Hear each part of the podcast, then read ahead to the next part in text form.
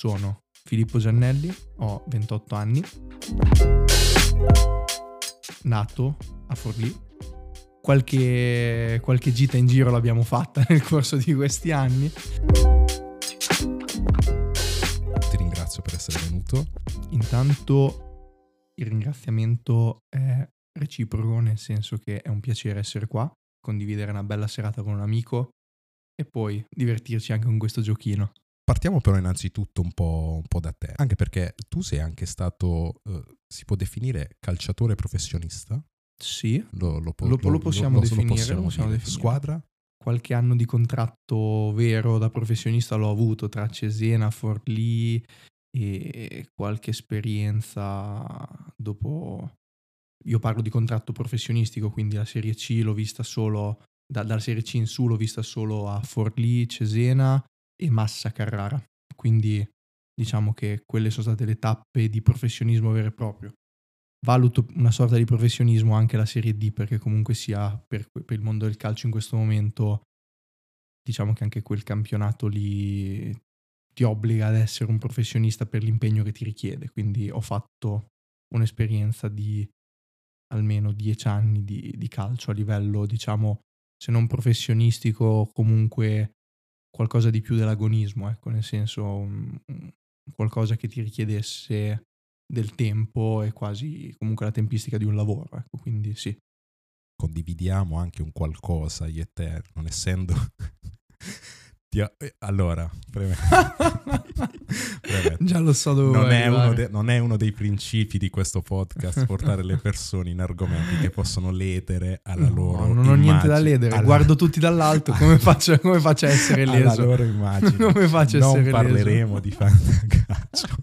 Perché so che vorresti anche, diciamo, sbandierare i tuoi ottimi risultati di quest'anno. Io anzi sono già preoccupato per la mia squadra, perché tra infortuni, squalifiche per doping, la vedo dura. Chi è stato è vero, te hai Pogba, è vero. Però ti va bene che ti puoi prendere in prestito un giocatore. Vediamo a gennaio, esatto, poi vediamo a gennaio.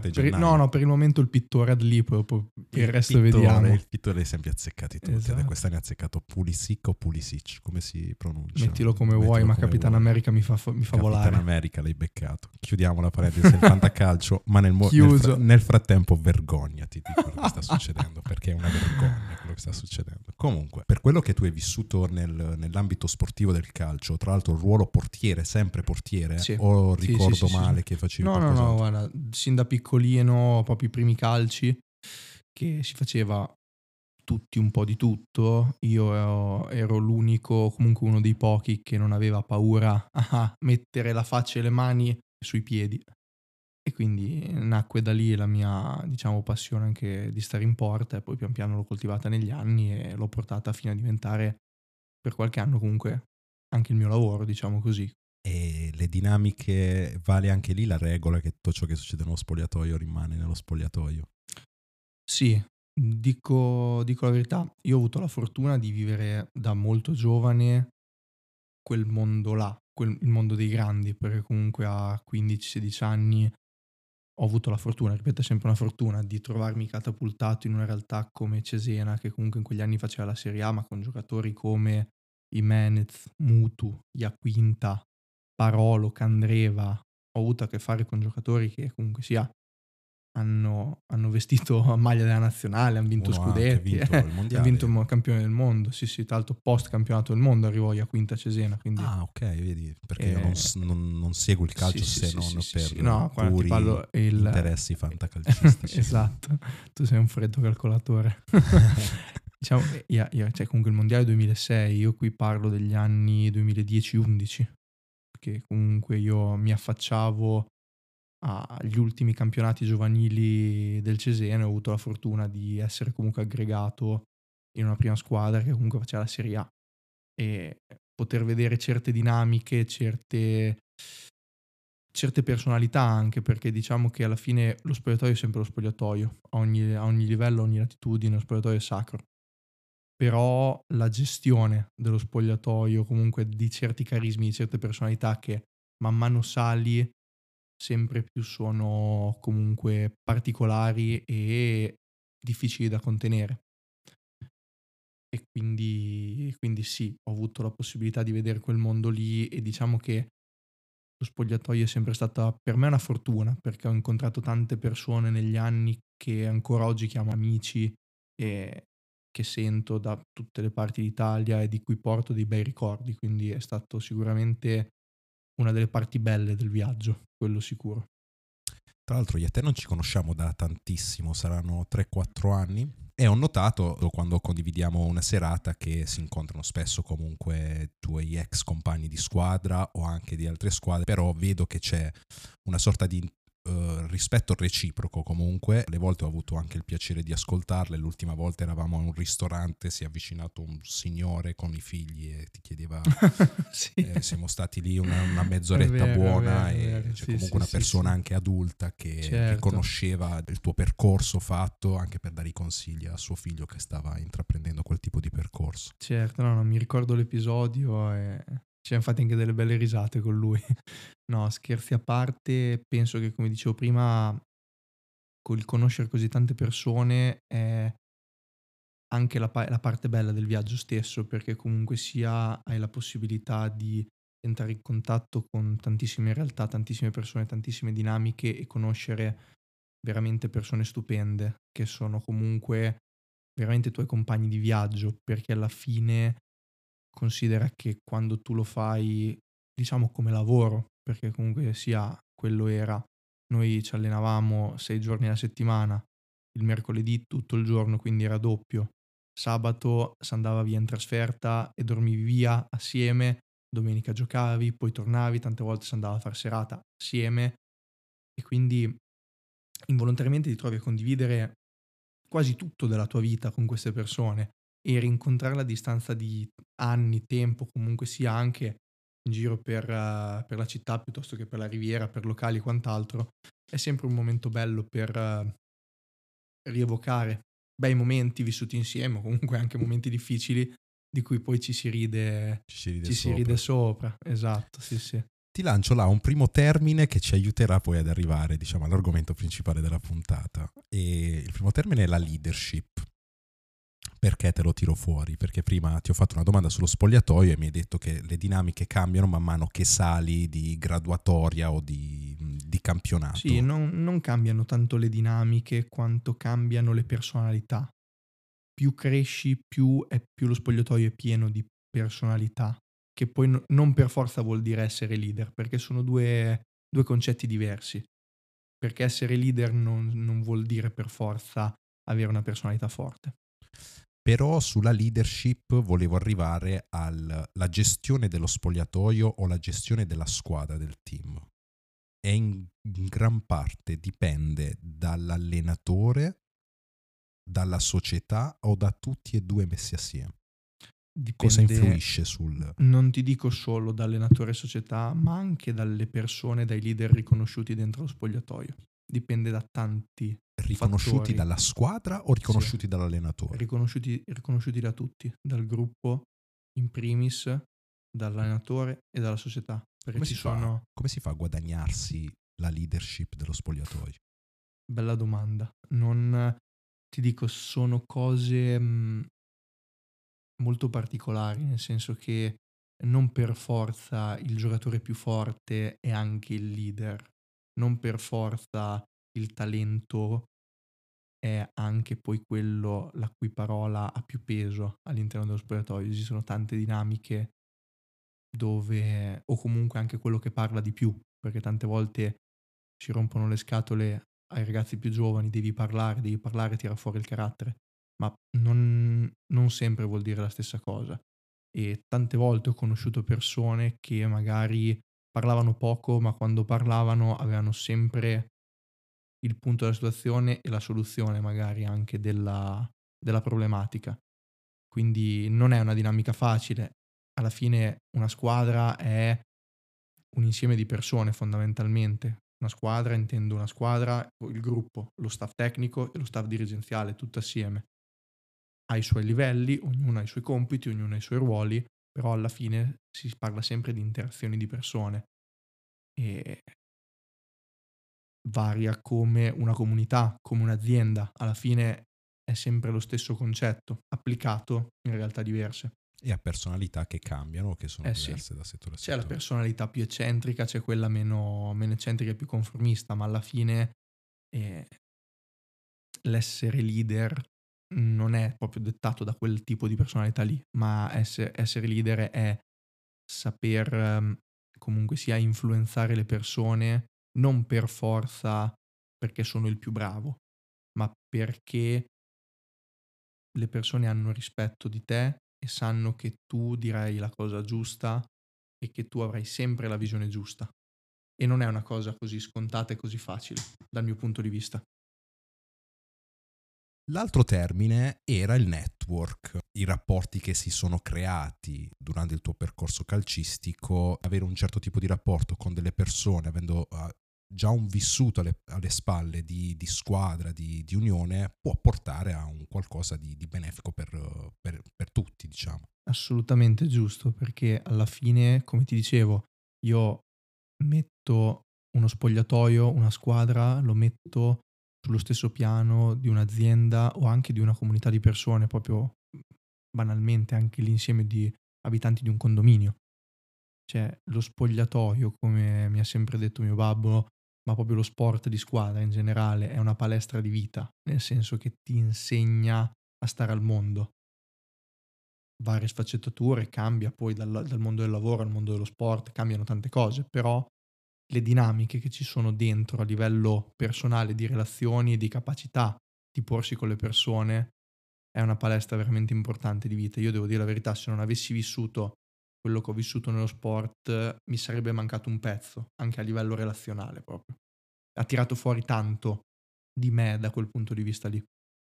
Ma tu invece che ruolo avevi nello spogliatoio? Difficile dirlo, nel senso che non è facile darsi un titolo o un ruolo, anche perché comunque sia cambia molto negli anni, nel senso che i primi anni eri il bambino, dove comunque fondamentalmente dovevi portare solo due cose: entusiasmo e voglia di fare. Poi dopo il resto era nelle mani di altri. Man mano che cresci hai sempre più responsabilità, anche sui giovani che arrivano a loro volta. Okay. Esattamente. E una cosa che io ho sempre cercato di fare è non trattare il giovane come magari ero stato trattato io in certe situazioni, perché l'urlo è giusto, ma non sempre è la strada più giusta. Dipende sempre chi è davanti. Fa sempre parte di quel mondo delle relazioni, del saper leggere le persone, che ti porta sicuramente ad una crescita, perché avere a che fare con 30 caratteri diversi non è facile. Relazionarti quotidianamente con 30 caratteri diversi, magari uno è più tranquillo, però in quel momento lì è incazzato perché non gioca. Uno invece è agitato, poi c'ha problemi a casa, quindi arriva al campo e non vede l'ora di sfogarsi, ma andare a quel paese tutti, o comunque fare delle entrate. Trovi il ragazzino che fondamentalmente non sa neanche il perché si trova lì, che c'ha paura e ti dice no, non mi passare la palla. Quelli, ognuno ha il suo modo di approcciare, soprattutto ha il suo modo di essere trattato, perché fondamentalmente se a quel ragazzino che non vuole la palla tu gli urli addosso sei un coglione, la palla non se la va più a cercare, non se ne andrà mai più a cercare. È spacciato. Che ha paura di sbagliare. È certo. E quindi ti dico, per chiudere, rispondete alla domanda, non so definirmi in un ruolo, anche perché tanto fondamentalmente sono cambiati tante dinamiche negli anni, in vari spogliatoi in cui sono stato. Quello che però posso dire è che io, quello che ho fatto, ho sempre cercato di essere lineare come comportamenti e soprattutto di relazionarmi nella maniera giusta con ognuno dei miei compagni. Poi è chiaro che c'è quello con cui ho un legame più forte, quello un po' meno, però fondamentalmente cercare sempre di tenere il comportamento più, diciamo, giusto possibile, più regolare possibile. Equilibrato. Bravo, equilibrato.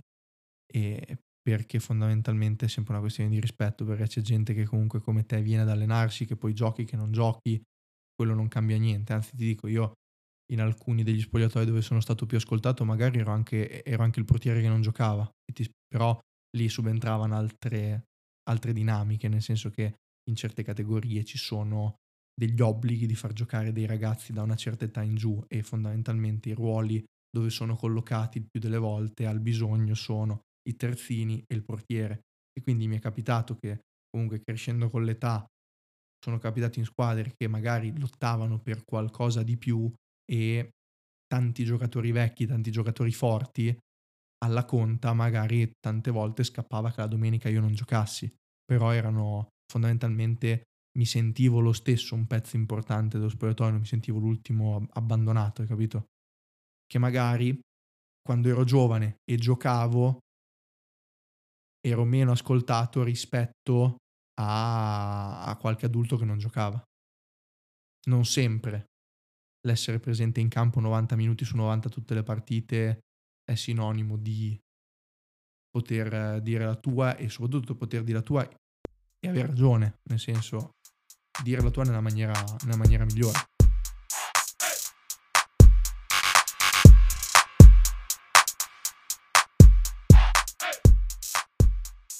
Direi che possiamo chiudere questa parentesi sul calcio, anzi ti ringrazio per la condivisione, è stato molto, molto interessante. Parliamo un attimo del tuo percorso di studi. Da poco hai concluso un master a Bologna. Allora, io ho fatto il liceo scientifico qui a Forlì. Non l'avrei detto scientifico. Sì, ero da scientifico e ti dico, sono anni che tornerei a fare adesso. Sono proprio divertito, anche perché negli anni dove comunque a scuola ci andavo poco, perché ero sempre via a giocare, poi sono stati gli anni del Cesena, Serie A, Nazionale, mettici quello che vuoi, in quarta superiore esordito nei professionisti a Forlì in C, quindi dai, sono stati anni che ricordo veramente con la lacrimuccia all'occhio, ecco, diciamo così.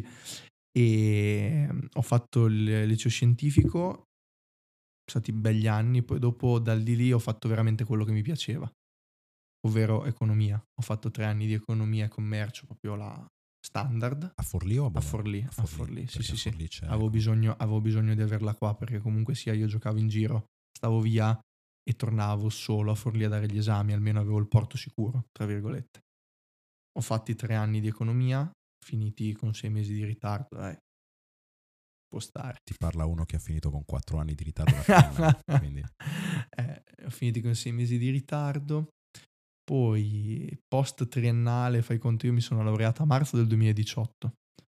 Quell'estate lì sono andato a giocare a Voghera, e lì vicino c'era un'università abbastanza importante a livello di magistrale, perché c'era l'Università del Piemonte Orientale, Vercelli, Alessandria e Novara. Io mi sono iscritto ad Alessandria alla magistrale di Economia e Management. Purtroppo ho fatto, penso, 5 lezioni. Poi dopo l'andazzo della squadra a Voghera era un disastro, nel senso che eravamo arrivati lì con la velleità di vincere un campionato di Serie D, fare bene, c'era entusiasmo di qua e di là, stipendi importanti, giocatori importanti. Arrivo, mi danno 2 stipendi, sono gli unici soldi che ho visto a Voghera. A metà novembre ci hanno cacciato fuori di casa perché non pagavano stipendi, non pagavano proprio gli affitti, quindi io il 1 di dicembre, all'apertura del mercato, sono tornato a casa, e quindi mi sono disiscritto dal di là, e a dicembre mi sono iscritto in ritardo alla magistrale di Economia e Management, sempre sono tornato al porto sicuro di Forlì, diciamo. Ma come l'hai vissuto quel momento lì?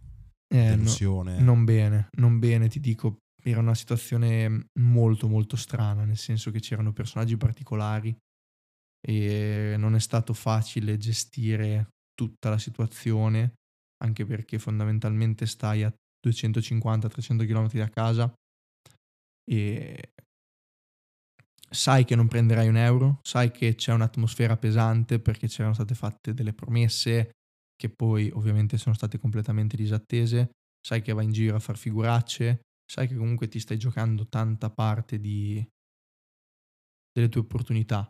E ti dico, è stato anche uno dei momenti dove, quando sono tornato a casa, ho detto basta, non voglio più girare, anzi ero anche abbastanza smagato dal calcio. Poi, come sono tornato, c'è stata una possibilità qui vicino a casa di una squadra che, ti dico, era morta, nel senso che era spacciata, e gennaio fecero qualche innesto giusto, 4-5 giocatori di categoria, e nel giro di ritorno abbiamo fatto una media quasi da playoff e siamo retrocessi per un punto, però siamo stati la migliore difesa del girone. Vanto ancora un record in Serie D, tra virgolette. Quasi 9 partite consecutive senza prendere gol, sono minuti. E ti dico, in quel momento lì ho avuto la fortuna di avere il mio porto sicuro e mi sono iscritto alla magistrale, dove ho rincontrato dei professori che avevo avuto già la triennale, ma soprattutto ho incontrato un professore che poi mi sarebbe stato utile poi. Nel senso che faccio i miei 2 anni di magistrale, mi laureo a dicembre 2020, pieno Covid, e comunque mi laureo in quel periodo. Diciamo che quell'anno lì è stato molto particolare, inteso come anno sportivo 2021, perché il Covid e tante cose. Io ero a Sasso Marconi, in Serie D, qui vicino a Bologna.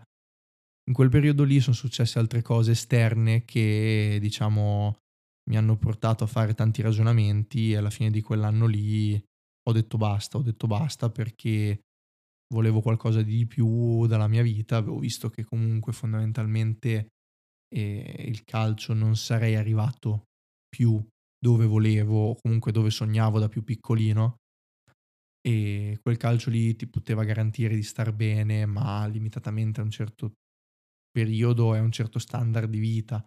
Volevo di più, volevo cose diverse, e dal di lì ho preso altre decisioni.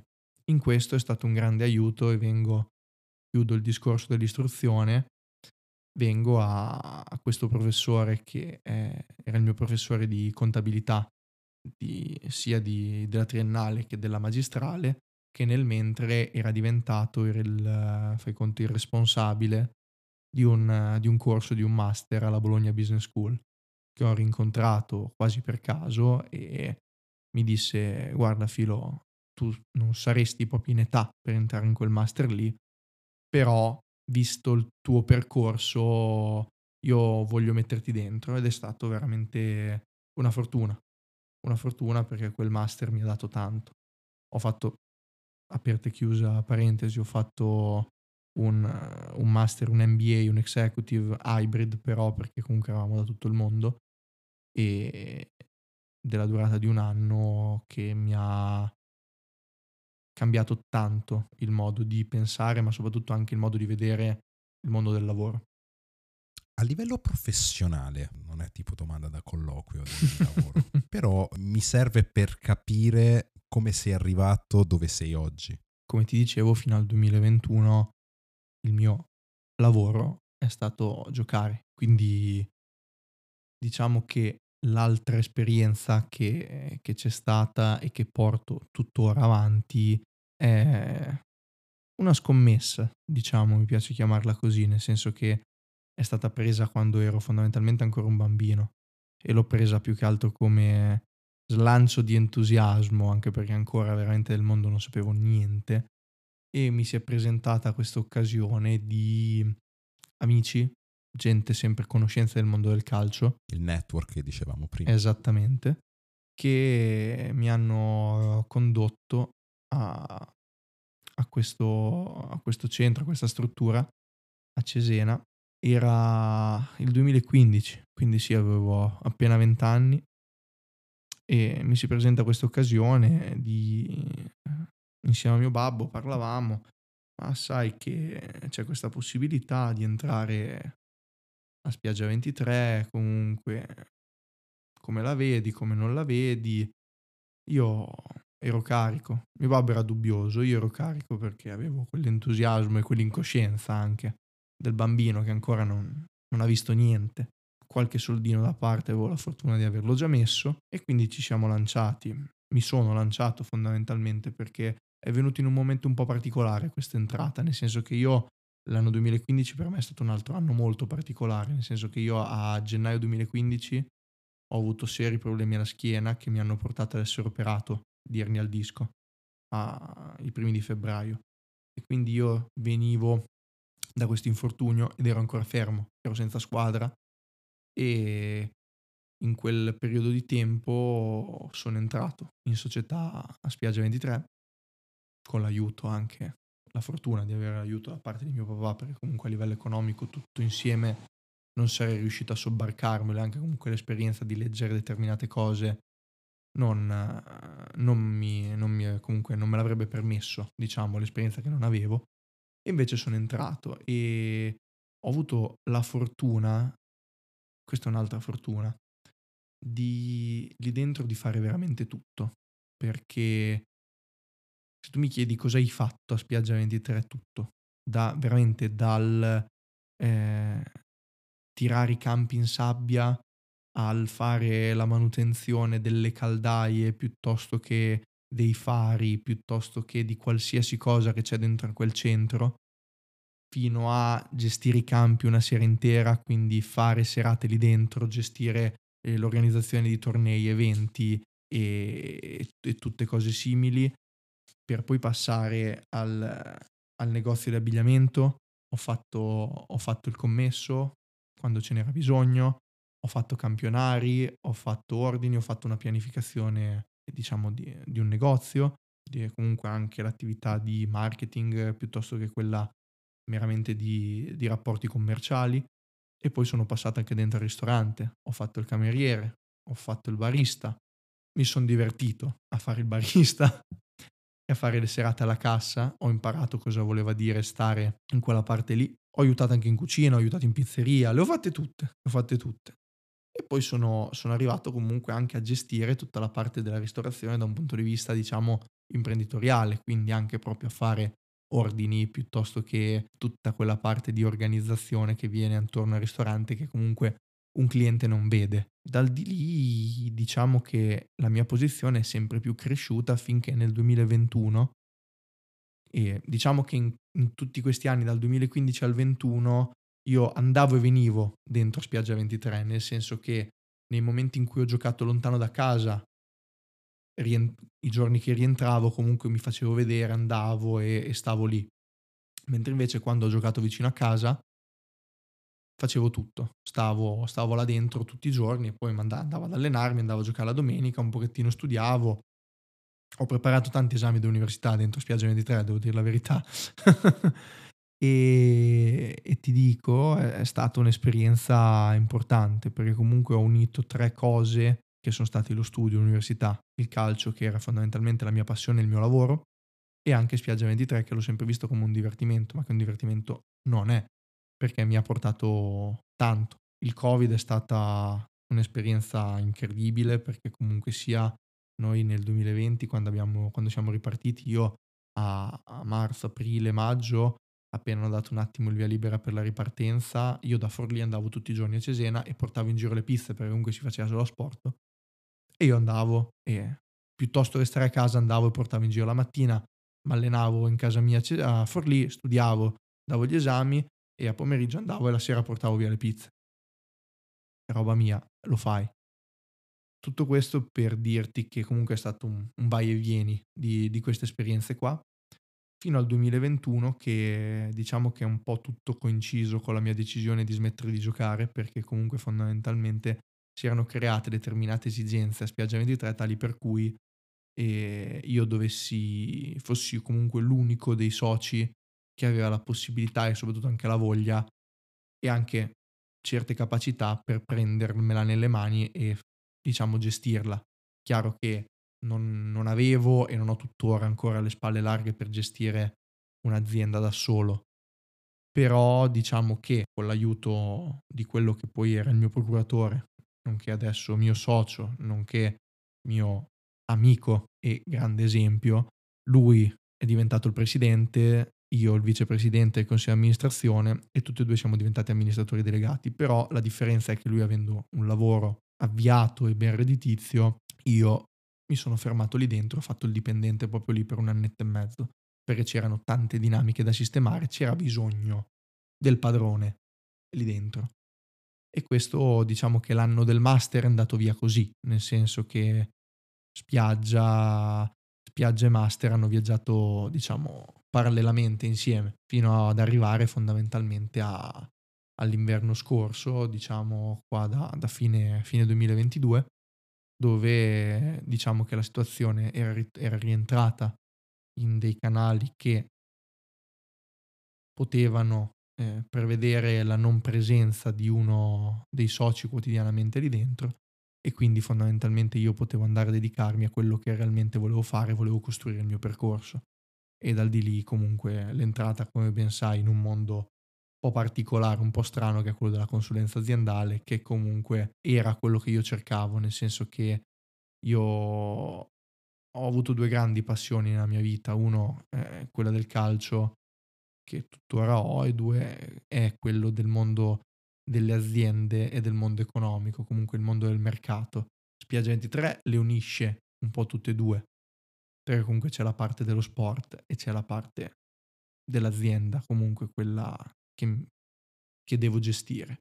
E mentre invece il mondo consulenza è proprio un'esperienza, diciamo, con un focus al 3000% di tutto quello che è il mondo impresa, a 360 gradi, perché veramente io mi ritrovo in questo momento, facevo un conto l'altro giorno, a incontrare e conoscere 30/40, alle volte anche 50 imprenditori / manager / amministratori delegati di aziende al mese.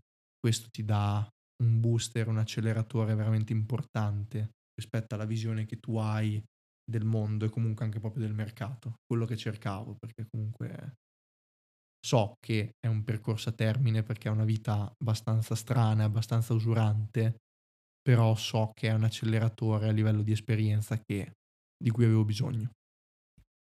Prima di arrivare... di essere stato e di non essermi troppo dilungato. Sei stato molto bravo, anche perché mi stai risparmiando un sacco di domande per approfondire. Mi piace quando l'ospite si prende il suo spazio per poter spiegare piuttosto che dover dirigere, incalzare, certo, il discorso. E prima di arrivare alla parte della consulenza, spieghiamo prima che cos'è Spiaggia 23. Ok, effettivamente sì, l'ho tralasciato. Spiaggia 23 è un centro, una struttura di quasi 8.000 metri quadri in centro a Cesena, in una zona residenziale di Cesena, dove sono presenti un ristorante pizzeria, un negozio di abbigliamento sportivo, diciamo sportswear, ma da tempo libero, non diciamo materiale tecnico per attività sportiva, di marche top class, quindi Nike, Adidas, Puma, K e quant'altro. E poi ci sono tutta la parte di campi sportivi, con al momento conta 2 campi da calcetto, 6 campi in sabbia, quindi multifunzionali, e 3 campi da paddle. A questo abbiamo aggiunto un'attività importantissima, che è quella per i bambini. Noi diamo un servizio di centro estivo molto importante, fatto bene, e quest'anno ci eravamo anche lanciati su un progetto che era quello di un parco giochi per i bambini, che stava dando, diciamo, un bel percorso. Adesso stiamo valutando di poterlo portare avanti anche per la parte invernale, poterlo lasciare a 360 gradi durante tutto l'anno, ecco. Faccio un passo indietro un attimo. Mm-hmm. Mi hai menzionato papà. Che rapporto hai con tuo padre? È un rapporto bello, nel senso che per me è un esempio, ma nell'essere bello è difficile, perché comunque sia, quando tu hai un padre clamorosamente realizzato nella vita, che da zero si è preso tutto e ha raggiunto dei livelli importanti, e comunque ha una personalità importante, non è facile. E penso che tanto delle doti buone che ho adesso e delle capacità di tener botta alle situazioni difficili e comunque di reagire di fronte agli stress sia dovuto a tanti momenti di difficoltà in cui lui mi ha messo. Ovviamente l'ha fatto con la coscienza di ti metto alla prova, perché lo so, solo che io in quel momento non lo capivo, ma tanto io ci sono, perché fondamentalmente quello è sempre stato, e comunque continua anche oggi ad esserlo, perché nonostante adesso io vado per la mia strada, ma so che se dovessi avere un problema lui c'è, nell'essere una persona difficile, perché fondamentalmente mio papà è difficile da gestire, è strano, anzi l'unica persona che ho visto gestirlo è mia mamma, che sembra la persona più buona del mondo, ma a questo punto lo faccio io un passo indietro e ritorno a quella parola da cui siamo partiti, leadership. E io questa gliela riconosco in pieno, ma perché lui ha una capacità che spero di raggiungere anch'io nella mia vita, di condizionare una situazione per il solo fatto di essere presente. Mi spiego meglio. Nel mio immaginario, comunque nella mia visione del mondo, poi mi confermerai se anche per te è così, ci sono delle persone, poche, non tante rispetto alla normalità, che come entrano in una stanza condizionano tutto quello che c'è intorno. Io ne ho conosciute e mio papà lo metto in quella categoria lì, che poi non per forza vuol dire essere una persona che sbatte i pugni sul tavolo, lo fa e lo fa tanto, ma vuol dire anche sapersi adattare alla situazione in cui tu ti trovi e comunque essere influente e comunque fare la differenza per quello che serve in quella situazione. E questa capacità lui ce l'ha perché se l'è costruita col tempo e con l'esperienza, perché fondamentalmente una persona di 60 e passa anni che da 40 anni è un dirigente di Generali devi avere, perché se no non saresti lì, devo dire la verità, questo sì. Con tua mamma invece che rapporto hai? Mia mamma è la mia confidente, nel senso che dei due con lei parlo di tutto, ho sempre parlato di tutto. Sa tutto di te? Sì. Anche del privato? Sì, non ho mai avuto problemi a parlare con lei, quanti più problemi mi facevo io a parlare con mio babbo. Poi ho scoperto che crescendo con gli anni e con più facilità parlo anche con lui, più le cose riesco a risolverle, nel senso che prima magari c'è stato dei periodi dove avevo anche paura ad andargli a dire certe cose, mi facevo degli scrupoli perché avevo paura comunque di un suo giudizio fondamentalmente, che poi era del tutto infondata, perché alla fine è sempre tuo papà, che tu sbagli e che no, lui c'è, quindi fondamentalmente è così. Però diciamo che quel rapporto lì ce l'ho con mia mamma, perché veramente è una persona che sembra la più buona e la più accondiscendente del mondo, ma ha un carattere che spacca le montagne. Questo sì, questo gliel'ho sempre riconosciuto, perché se tu stai con Maurizio Giannelli per 40 anni, anche di più, vuol dire che hai due palle così, ho detto come va detto. Eravamo arrivati a Spiaggia 23, quindi possiamo definirti amministratore delegato di Spiaggia 23? Co-amministratore delegato. Siete due soci fondamentalmente. Sì. Che siamo operativi a livello gestionale, sì. Però oggi sei anche un consulente. Sì. Di cosa ti occupi? E poi ti chiedo, ti anticipo già la domanda, che idea ti sei fatto del tessuto imprenditoriale o aziendale del territorio? Perché tu operi a livello territoriale. La mia volontà di entrare nel mondo consulenza viene da lontano, nel senso che la mia volontà era sempre stata quella comunque di un domani avere qualcosa di mio, avere una realtà mia, o comunque di arrivare a un certo livello, perché chiama l'ambizione, chiama la voglia di ottenere tante cose, chiama anche voglia di costruirsi un futuro agiato, perché fondamentalmente io parto dal presupposto che mio papà e mia mamma mi hanno permesso di fare un certo tipo di vita e di mantenerlo, un certo tipo di tenore di vita, e io voglio continuare a mantenere quel tenore di vita, e soprattutto voglio che un domani una mia ipotetica moglie e una mia famiglia, i miei figli, facciano quel tipo di vita.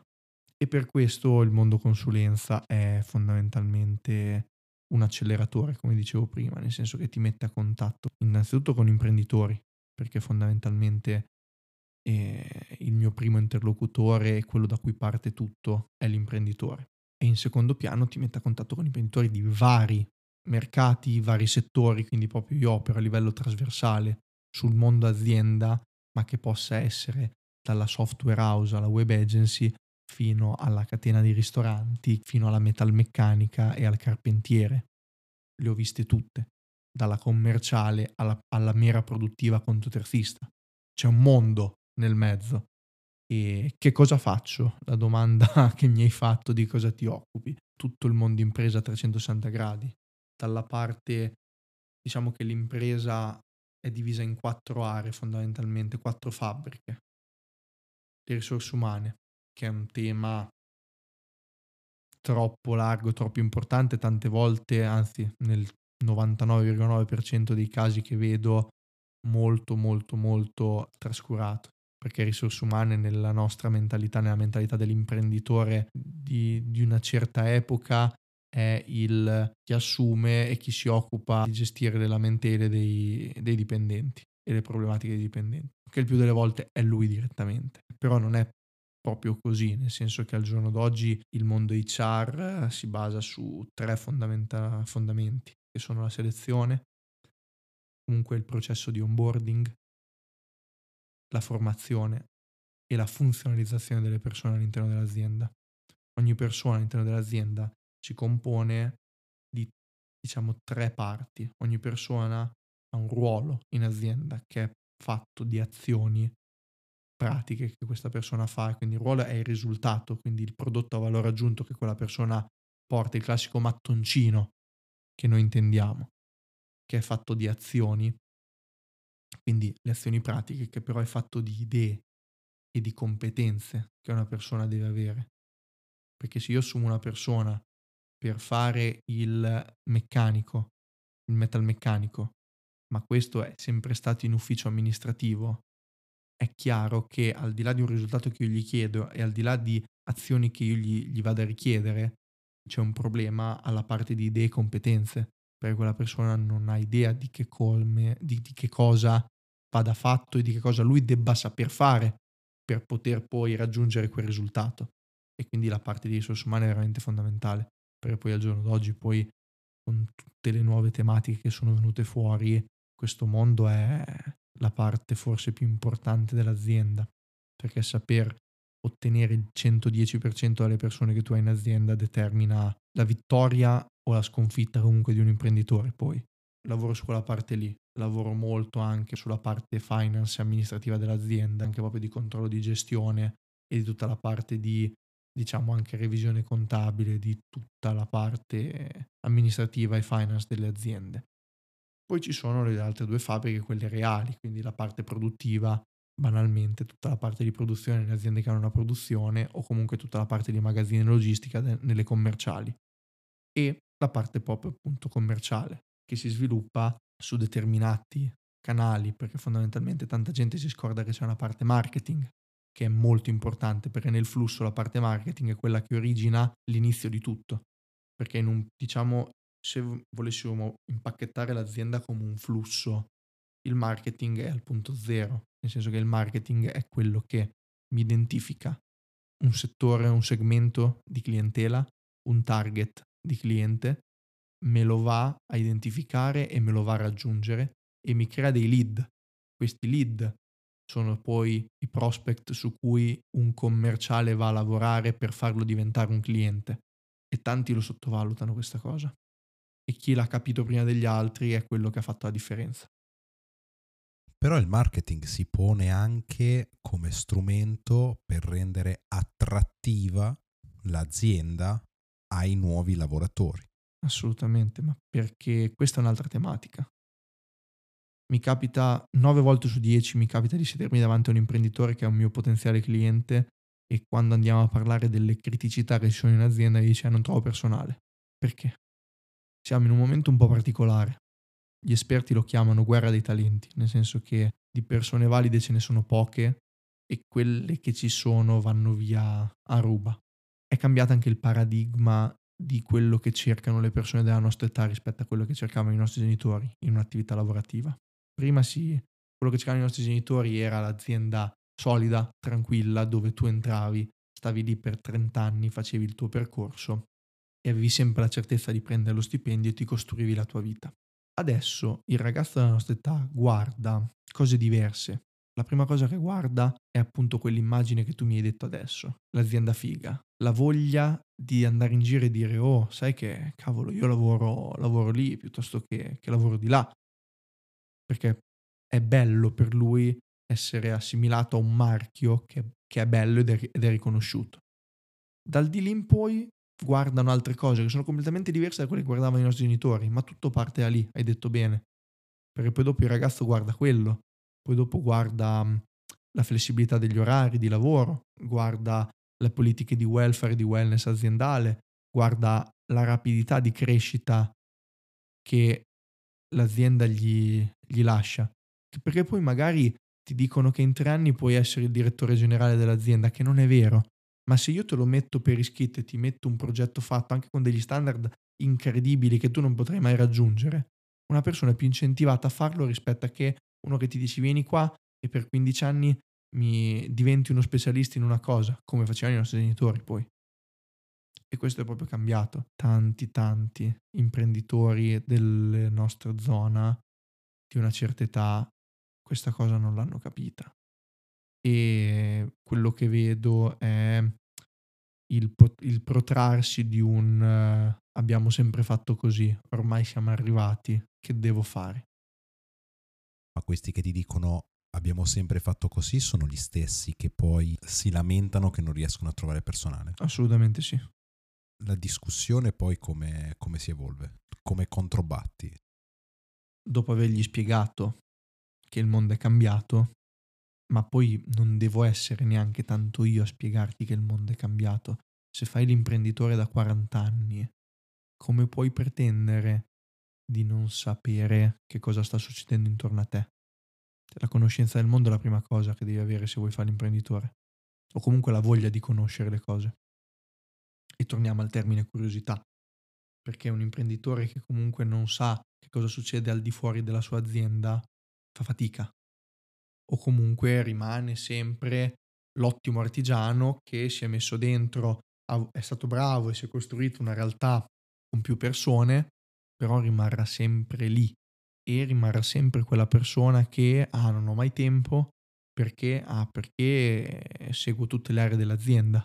E quindi magari lo trovi che per 2 ore è in produzione a vedere perché quel pezzo non sta andando nella maniera giusta, l'ora dopo è a fare una trattativa commerciale con un potenziale cliente, magari ancora sporco della parte produttiva, senza aver preparato niente, e poi dopo, il giorno dopo, magari si siede al tavolo con un dipendente che ha un problema e vede come gestirlo, che per carità ci sta, però deve essere tutto un processo organizzato e schedulato secondo delle logiche, dei flussi, e soprattutto, dove possibile, con una costruzione di un processo di delega fatto bene, perché sennò al giorno d'oggi è impossibile che un imprenditore riesca a seguire tutte e 4 le aree dell'azienda in una maniera da far girare l'azienda a una velocità importante. Quindi c'è della mancanza anche di responsabilizzazione del dipendente, cioè nel senso, ma certo, vuol dire che non ha le figure che si occupano di queste cose al posto suo. Non ce le ha o non se le ha create. O non le vuole. Non è che non le vuole, lui le vorrebbe, ma non è stato in grado di crearsele col tempo. Mi spiego meglio, non sto dicendo che gli imprenditori sono degli incapaci, sono dei fuoriclasse perché hanno costruito realtà bellissime, sia chiaro, io parto da questo presupposto, perché se ha costruito tutto quello vuol dire che delle qualità ce le ha. Chiaro che se le aveva in determinati anni, non è scontato, essendo cambiato il mondo, che quelle cose, quelle modalità che lui aveva siano ancora oggi vincenti. Provo a simulare un vostro colloquio, no? Certo. Si arriverà, penso, a un punto di, non dico paragone, però uno tira la linea e dice sì, ma tanto io sto facendo un +5 +10 ogni anno, cioè comunque nonostante la situazione io cresco, l'azienda è sana, io sono a posto, perché dovrei addentrarmi? Ok, ritornando sempre indietro a quella maniera diversa di fare attività commerciale che non si basa più sul io ho un servizio bello, ma io ho una cosa che è proprio una tua esigenza. La mia trattativa è molto focalizzata sull'indagine, nel senso tante domande per capire quella che è la realtà dell'imprenditore. Ovvero, io parto sempre da una logica. Storia dell'azienda, come è nata, come l'ha costruita, lui come c'è entrato e tutto quello che è successo. Qual è il suo sogno? Perché l'imprenditore, chi ha fatto l'imprenditore, è qualcuno che ha un sogno, o comunque aveva un sogno, che anche se è spento perché mi dice io voglio arrivare alla pensione, è sempre lì nel cassetto. Quindi tu vai e fondamentalmente devi ritirarglielo fuori questo sogno e gli dici dove volevi andare, qua. Una volta che ce l'hai, dici benissimo, dove sei adesso? E fai una contrapposizione continua tra una scena reale e una scena ideale. E a quel punto lì non c'è neanche bisogno che tu gli apri il catalogo e gli spieghi i servizi, perché io non ce l'ho il catalogo. È proprio lì, vedi se l'imprenditore è una persona che ha veramente la volontà di mettersi in gioco o no. Lì vedi la reazione. Tante volte quello è il mio punto di snodo, nel senso che in quel momento lì io capisco se ok, andiamo avanti o ciao, grazie, piacere, arrivederci, è stato un piacere, ci aggiorniamo. Perché la persona che si pone in una maniera costruttiva, allora è poi quello che ti chiede anche e lei cosa farebbe? E lì nasce tutto quello che fondamentalmente noi andiamo a costruire.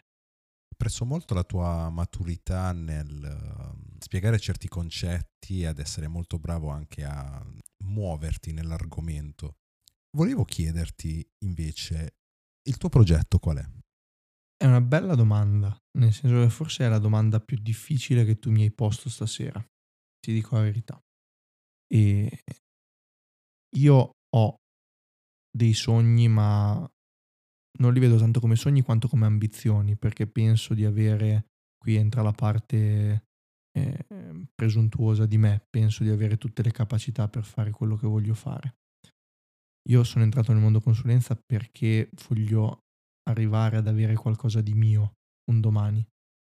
Sono anche molto sincero nel dirti che non ho ancora identificato il mondo dove voglio andare.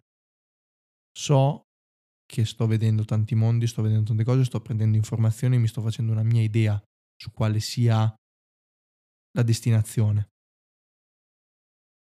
Però ancora non l'ho identificata. Io so dove voglio arrivare, io voglio arrivare a costruire una realtà mia perché voglio contribuire alla realtà sia economica che sociale, nel senso che mi piace poter pensare di dare lavoro, comunque costruire una realtà per delle altre persone, delle famiglie, perché mi piace pensare di poter portare del benessere a sempre più persone. E questo penso sia uno dei valori più importanti che deve avere un imprenditore dentro di sé e che tanti forse ogni tanto si dimenticano. Mi piace potermi pensare come un punto di riferimento per delle persone. Questa poi è una mia visione anche egoistica della cosa, presuntuosa, però fondamentalmente nonostante io sia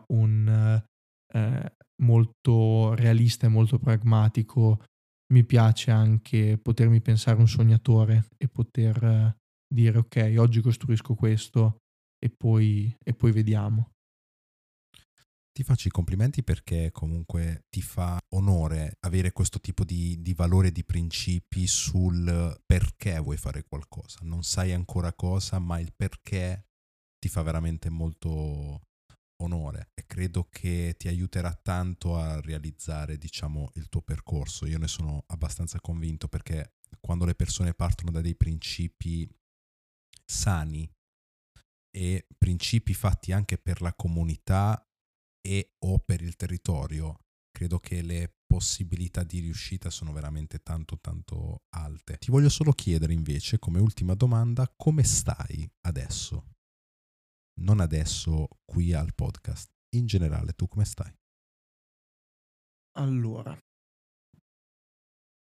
nel volerti definire che sto bene, nel senso che se analizzo con un occhio esterno e oggettivo la mia vita, non posso certo dire che non sto bene, nel senso mi rendo conto che sto bene, ho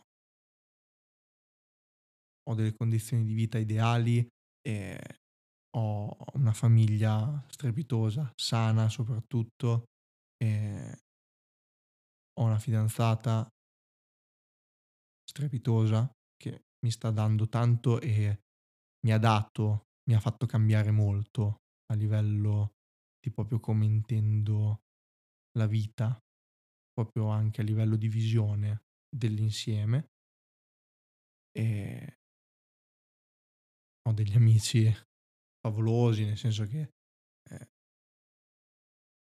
non vedo la mia vita senza nessuno di loro. Ci sei anche tu dentro, ovviamente. E quindi se di primo acchito ti dico che sto bene, ma la verità è che se andiamo sotto non starò mai bene, perché ho quel tipo di ambizione e quel tipo di voglia di fare, di dimostrare, che non mi farà mai stare pienamente bene o essere pienamente soddisfatto. Cioè io non mi sento mai nella condizione di dire ma sì, sto bene, chi se ne frega. Io vivo sempre col patema di cazzo devo arrivare là, cazzo voglio arrivare, cazzo devo far quello per andare. E oggettivamente ci sono delle volte che questa cosa non mi fa vivere bene, nel senso che lo stress è una parte della nostra vita, è normale che sia così. Però diciamo che c'è questa doppia visione, c'è questo doppio essere in me stesso che devo saper gestire, perché è normale che sia così. La frase più bella che mi ha detto una persona è stato poco tempo fa, in un mio momento di, diciamo, forte giramento di scatole. Mi ha detto: Filo, ma te lo vuoi dare no il tempo di sbagliare? Non è scontata sta cosa, perché comunque sia, se alzo la testa dico sì, mi metto sempre un attimo fuori, dico sì, ai 28 anni stai calmo, non è che dall'oggi al domani devi costruire l'America. Invece c'è quella parte di me che vorrebbe sempre fare tutto, si vede là, si vede arrivato, si vede che è giusto che ci sia, perché fondamentalmente mi dà lo standard, mi setta l'idea di dove devo andare, però devo aver cura di fare i passaggi giusti, quello sicuramente, partendo dal presupposto che nella vita non mi manca niente. Filo, io ti ringrazio per quello che ci hai condiviso oggi. No, il ringraziamento veramente va a te, perché hai creato una cosa strepitosa e è stato bello, fantastico, è stato veramente un piacere passare questo tempo, è volato veramente.